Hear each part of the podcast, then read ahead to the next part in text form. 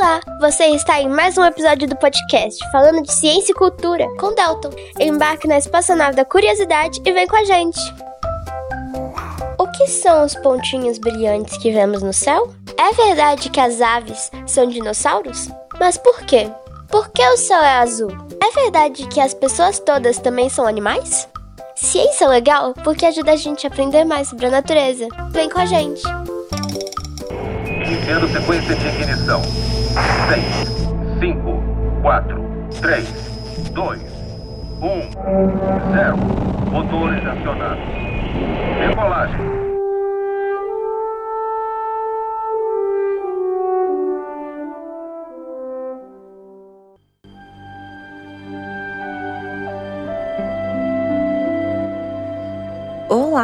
Eu sou a Tamires Barroso, psicóloga e eu atuo como terapeuta. Sou apaixonada pela minha profissão, com a psicoterapia e diversos assuntos de que fala a psicologia e com o ser humano como um todo, esse ser integrado que não se separa mente e corpo, esse humano tão complexo e tão fascinante de se estudar e se trabalhar.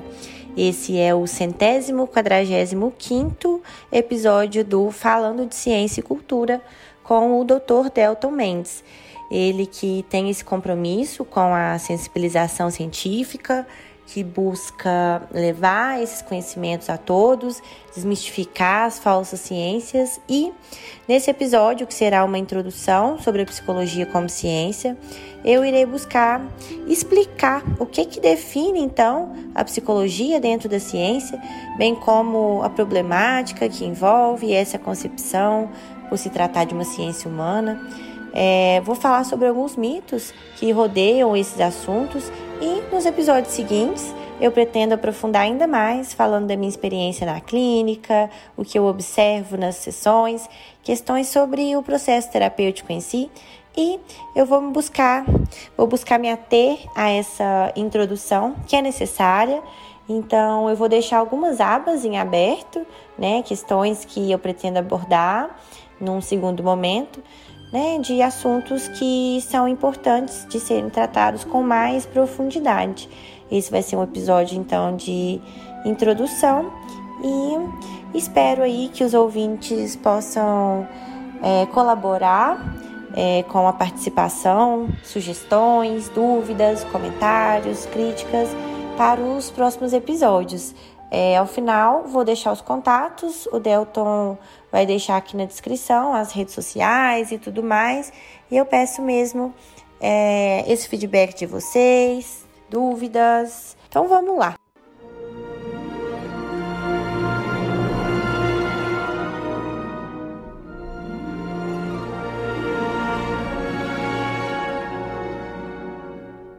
As coisas têm mudado muito rápido nos últimos anos, se tratando de mudanças mesmo no coletivo, então temos muito a discutir sobre a psicologia e a terapia em si, e como as influências da tecnologia, da pandemia e o pós-pandemia, né, que estamos vivendo, esses fatores né, que têm sido percebidos no coletivo e nos sujeitos, se tratando de saúde mental.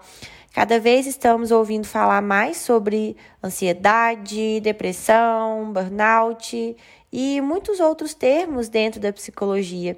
E muitos conceitos diagnósticos que vemos sendo utilizados tanto é, pelas pessoas no geral, pela população, quanto por profissionais, às vezes de maneiras não tão profissionais.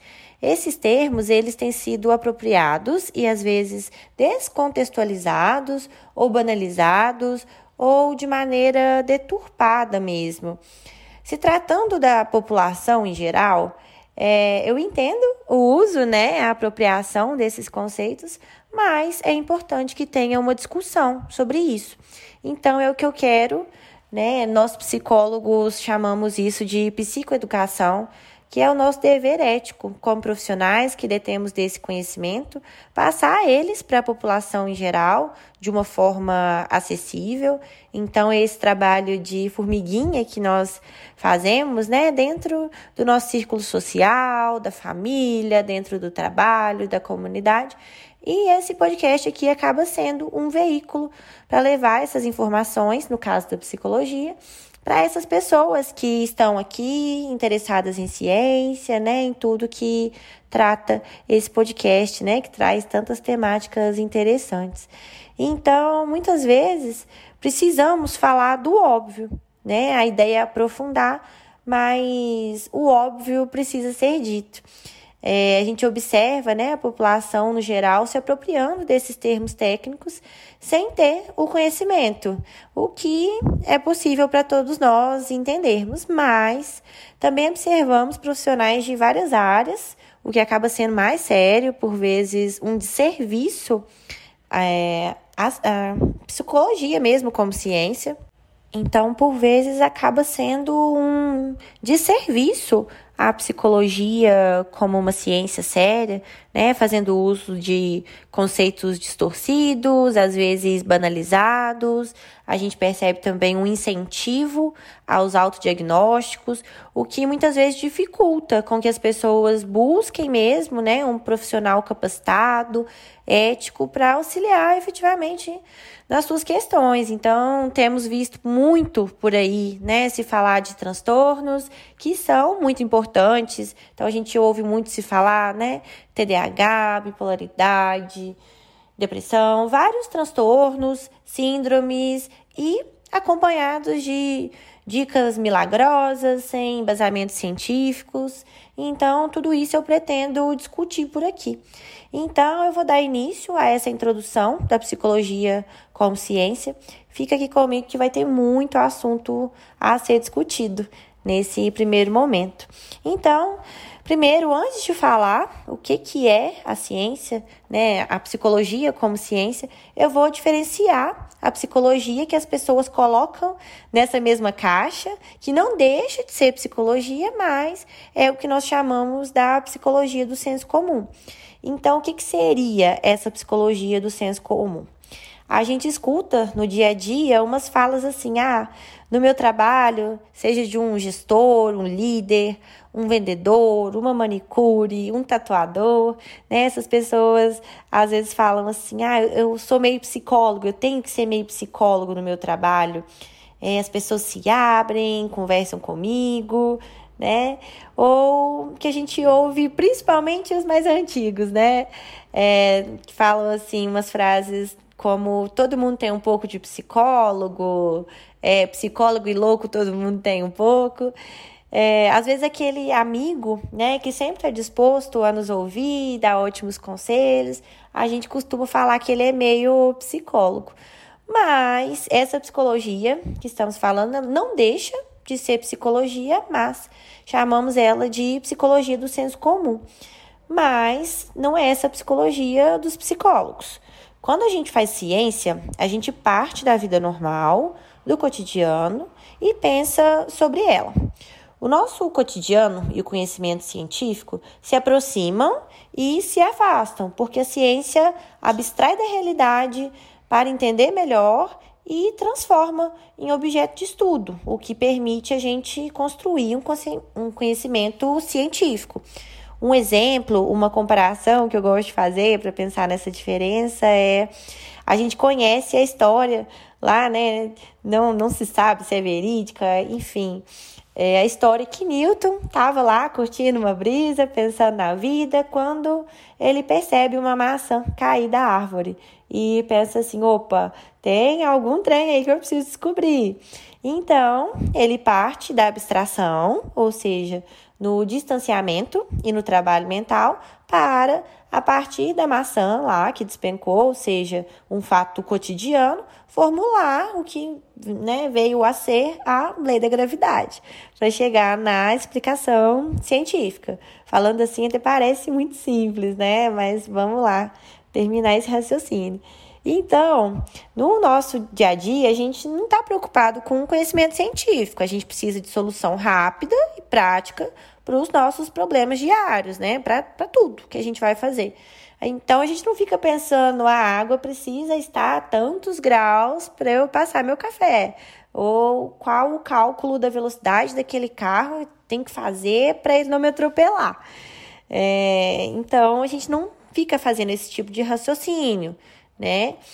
Então, todos nós usamos dessa forma de conhecimento, desse conhecimento que vem né, de tudo que aprendemos, dos saberes dos antigos, da observação. Nós fazemos isso de forma intuitiva e espontânea. Então, usamos desses saberes que nos foram passados, usamos da tentativa e erro, né, o que na ciência pode ser chamado de ensaio e erro, né?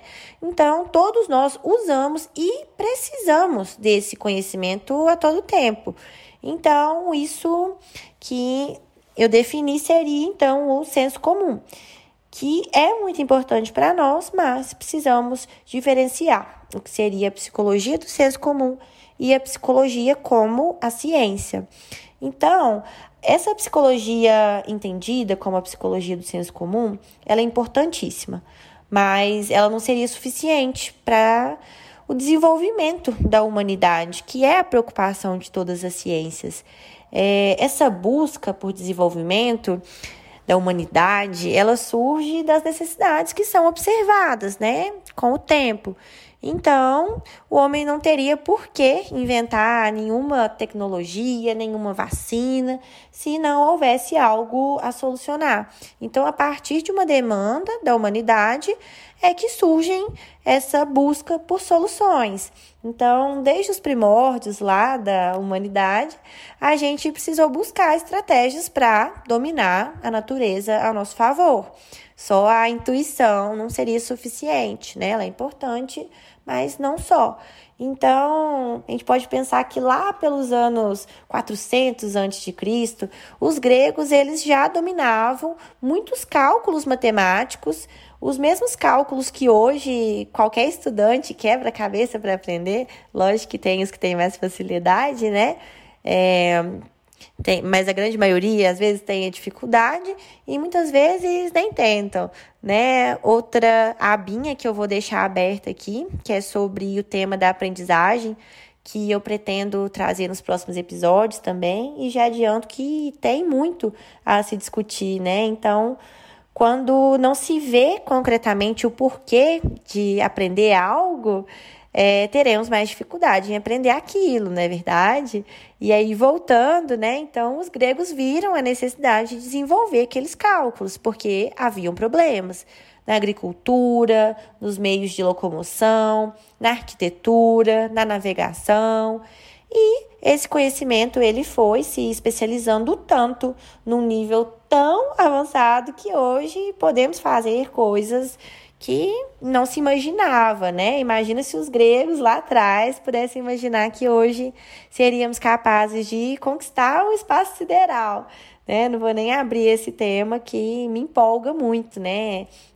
Onde nós, enquanto ser humanos, é, chegamos e podemos chegar, né? Então, voltando, esse tipo de conhecimento que eu descrevi é o que chamamos de ciência em si.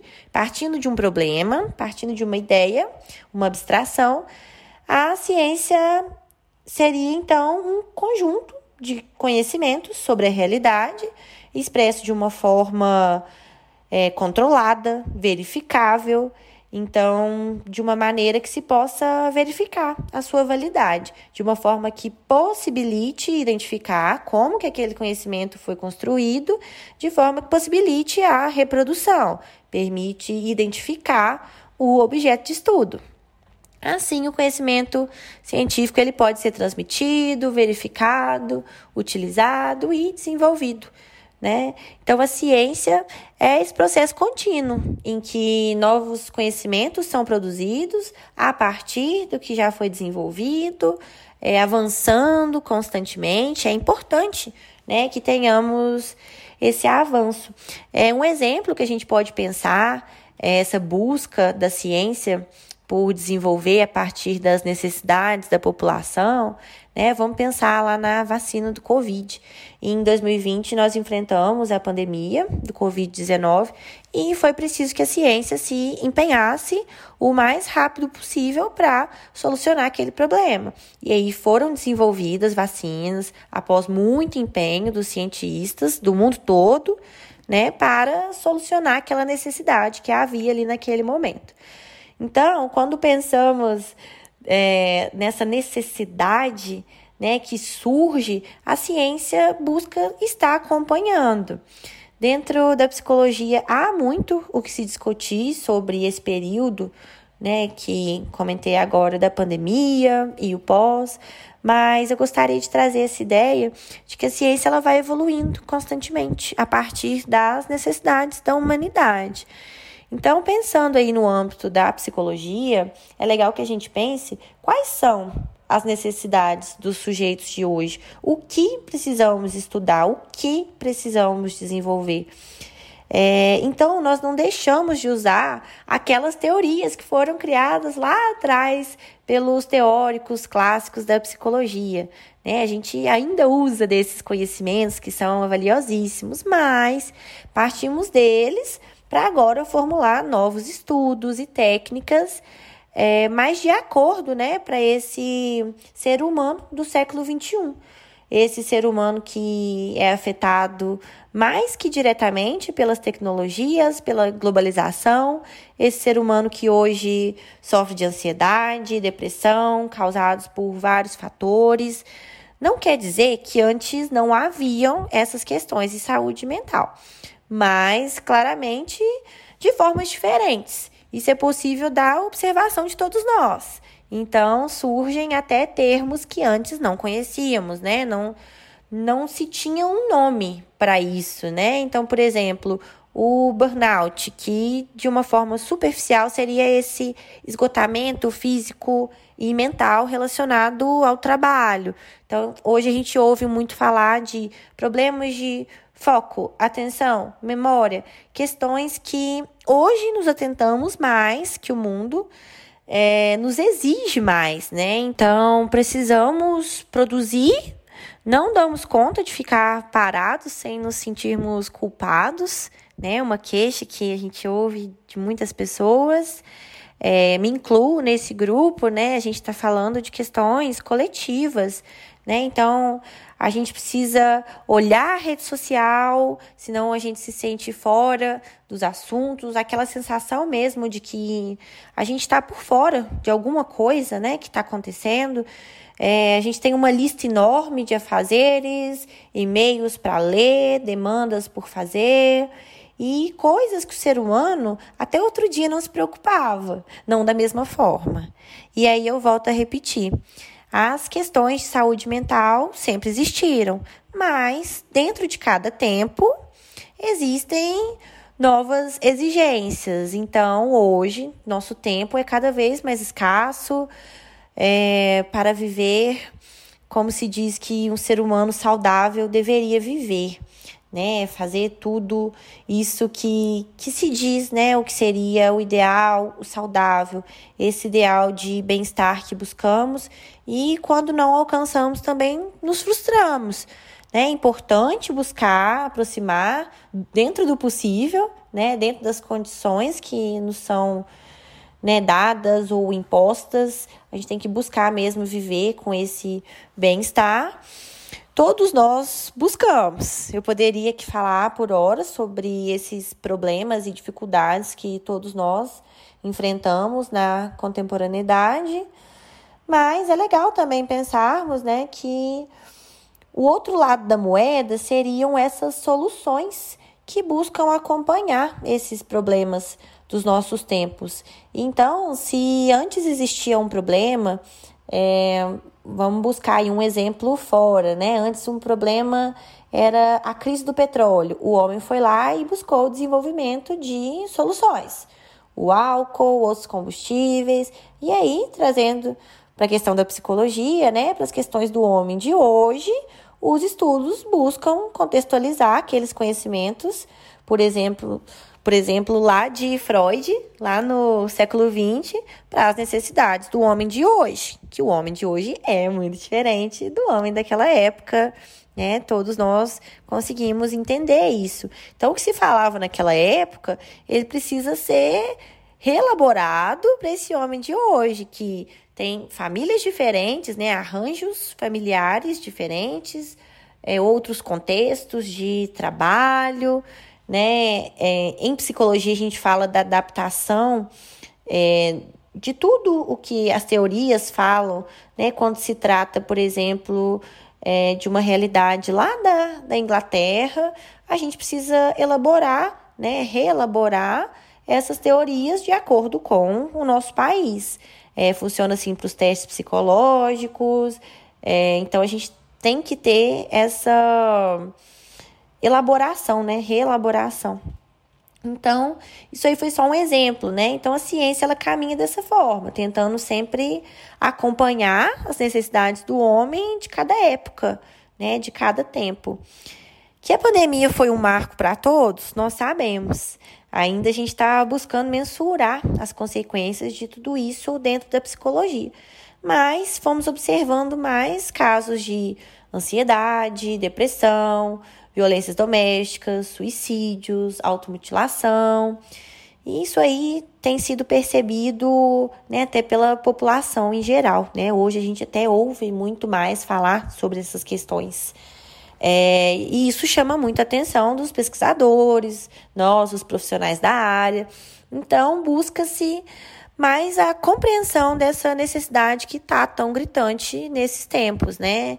A gente ainda sente nesse pós-pandemia as consequências. É, então, uma coisa que eu pude observar no meu consultório pós-pandemia, né? Eu também atendi nesse período de pandemia, mas nesse pós-pandemia uma coisa que foi muito nítida, e aí eu falo pela minha percepção mesmo, enquanto profissional, foram essas questões de socialização. Então, dificuldade das pessoas de socializar como antes, uma maior introspecção, né? O ficar em casa mais fechado, é, às vezes uma evitação mesmo de tanto contato social como antes, o que não necessariamente é um problema, mas é uma mudança que houve com esse período e que precisa ser considerada. E aí tem realmente os casos mais sérios de o que a gente chama de fobia social, né? Que é essa dificuldade mais grave mesmo é, de se inserir nos contextos sociais. E eu percebi isso tanto em adolescentes, né, que eu atendo esse público, e nos adultos. É, então, foi bastante nítido é, essas questões é, de contato social. Eu trabalho com esses dois grupos, né, e ficou muito claro para mim. É, eu pretendo, nos outros episódios, me aprofundar também mais nisso, mas só para concluir, né, o que eu estava falando das soluções que nós profissionais buscamos a partir de uma necessidade, um grande exemplo também é a terapia online. A terapia online ela já era regulamentada pelo Conselho Federal de Psicologia, mas ela era pouco conhecida, até mesmo por nós profissionais, ela não era tão utilizada. E com a necessidade do isolamento, ela foi uma alternativa, né? Realmente houve uma época em que não se podiam abrir os consultórios dos psicólogos mesmo né? Em um momento tão necessário. E aí a busca pelos psicólogos aumentou no período da pandemia e se manteve no pós, acredito eu que por uma conscientização das pessoas, né? Houve um aumento do, do adoecimento mental, realmente, e, e aí, por consequência, esse aumento da busca, e eu acho, quero acreditar, na verdade, né? Eu falo nesse momento uma opinião, que houve também uma conscientização das pessoas é, que surgiu daquele momento mais difícil, né? Que todos passamos, que todos é, vivenciamos e nos adaptamos, cada um da sua forma. E mesmo depois da pandemia, as pessoas é, continuaram buscando essa alternativa é, da terapia online que é uma necessidade desse homem moderno que hoje tem o tempo muito encurtado, muitas demandas, né? A vida é essa correria, né? E aquele profissional que trabalha em home office é, aumentou muito também, né? Então, é, para ele facilita muito fazer as sessões online. Então, eu vejo isso como um avanço. Se antes as pessoas colocavam dificuldades, né, como a distância, um deslocamento, o tempo, hoje isso foi facilitado, né? E que bom. Então, a psicologia se adaptando. E sim, né, nós podemos ter um trabalho tão eficiente no online, é, tanto como no presencial. Para mim, Tamires, eu posso dizer que é bastante interessante, porque possibilita que aquela pessoa que mora lá em outra cidade, ou mesmo em, em outros países, que elas possam fazer terapia comigo. Facilita bastante. Então, eu atendo inclusive brasileiros que residem no exterior, pacientes que estavam comigo no presencial e precisaram se mudar. Então, eu tenho a possibilidade de continuar acompanhando aquela pessoa, né, nesse momento de, de mudança, o que talvez há algum tempo atrás não fosse possível e não era tão difundido mesmo, né? Não era do conhecimento de todos, tanto da população como de nós psicólogos. Então, concluindo, né, a psicologia ela vai se adaptando às necessidades da atualidade. É, então, a ciência ela tem essa característica de ser temporal, de buscar o desenvolvimento da humanidade e ela busca uma objetividade. É, como falamos as conclusões devem ser passíveis de verificação e ela precisa de um objeto claro, específico. E a ciência ela exige, né? A exigência da ciência, uma linguagem rigorosa, métodos, técnicas específicas um processo cumulativo. Esse conjunto é o que caracteriza científico, um conhecimento, um conjunto de conhecimentos, né? E aí, quando falamos do objeto de estudo da psicologia, encontramos aí um problema, entre aspas. É, a gente precisa de um objeto de estudo específico. Então, o objeto da biologia, vamos pensar que são os seres humanos, todos eles, né? O objeto da astronomia seriam os astros. Toda ciência ela precisa ter muito claro o seu objeto de estudo. E aí, como definir o objeto da psicologia? Aí, diferente lá da astronomia, da citologia, em que o cientista ele é observador, seja de um telescópio ou seja de um microscópio, na psicologia o cientista é observador e é observado. Né? O astrônomo ele não se confunde com o fenômeno estudado. E aí, dentro das ciências humanas, né, não só da psicologia, vai haver essa problemática. Todas terão, entre aspas, essa contaminação que é inevitável, né, própria das ciências humanas. É, o, que, o que não torna ela menos ciências, né? Não torna a psicologia menos ciências e não torna nenhuma ciência humana menos ciência, né? É que é inevitável, né? Não, não existe outra forma. Somos observadores e observados. E aí, o que, que é então o objeto de estudo da psicologia? O psicólogo ou psicanalista, ele vai dizer que é o inconsciente. O comportamental vai dizer que é o comportamento. E aí são recortes Dentro da psicologia, a gente tem diversas abordagens que as abordagens elas vão falar da mesma coisa, que é o ser humano, por perspectivas diferentes. É, então, qual que é melhor? Qual que é pior? Eu pretendo fazer um episódio só sobre as abordagens e aí eu conto com sugestões, dúvidas de vocês lá no meu Instagram, mas adiantando, não há esse juízo de valor entre as abordagens. Dentro de todas que são regulamentadas pelo Conselho Federal de Psicologia, todas elas têm fundamentos e técnicas capazes de auxiliar as pessoas nas suas questões de saúde mental. Então, é, na psicologia, que é essa ciência tão ampla, que aborda fenômenos psicológicos tão diversos e que não são passíveis ao mesmo nível de observação como nas outras ciências, e, portanto, aos mesmos padrões de descrição, medida, controle, interpretação. a psicologia ela vai definir como objeto de estudo a subjetividade. O tal do objeto de estudo da psicologia é a subjetividade. Então, o que, que seria essa subjetividade? Por conceito, ela é a síntese regular e individual que cada um de nós vai construindo ao longo da vida, conforme vamos nos desenvolvendo, vivenciando as experiências da vida social, cultural. Ela é uma síntese que nos iguala uns aos outros e nos diferencia. Ela demarca uma singularidade. E parece um pouco complexo, né? Mas é tudo, todo o conjunto que nos forma é, o que somos. Então, seriam todas as nossas expressões visíveis, que a gente chama de comportamento, e as invisíveis, é, sentimentos, pensamentos, é, singulares, porque somos o que somos, únicos, e genéricos, né? Porque somos todos assim. É, então, é tudo isso, né? O que é singular, o que é genérico, todas as expressões. Parece muito complexo, né? Mas é uma definição e é até importante, né? É legal que a gente pense dessa forma. A subjetividade, então, ela é essa maneira de pensar, expressar, sonhar, fantasiar, de comportar de cada um.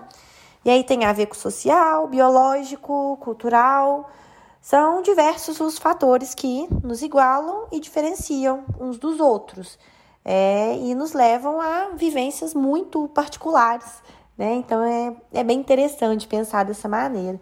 A subjetividade é o que nos constitui é, esse nosso modo de ser, por exemplo, eu sou Tamires, eu sou filha de professora, eu gosto de MPB, eu gosto de artes e odeio matemática. Já o meu amigo, ele gosta de rock, é, de espaços urbanos, ele é um, descendente de italianos, é flamenguista, né? São exemplos, ou seja, é o que cada um tem a sua singularidade, né?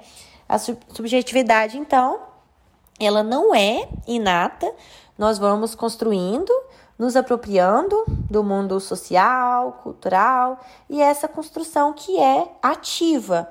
Isso aí é muito importante é, de termos é, consolidado, né? Essa construção da subjetividade ela é ativa e constante. A gente faz ela todo o tempo, ela está em movimento, ela é moldável pelo mundo externo e também automoldável. É, né, nós mesmos podemos alterar. É, e isso tem a ver com o que a gente faz na terapia. Né? Nós não somos passivos ao mundo externo. Nós fazemos escolhas, nós podemos mudar ativamente ao nosso redor, dentro das possibilidades, né? Enfim, então, nós somos também ativos nessa construção da subjetividade.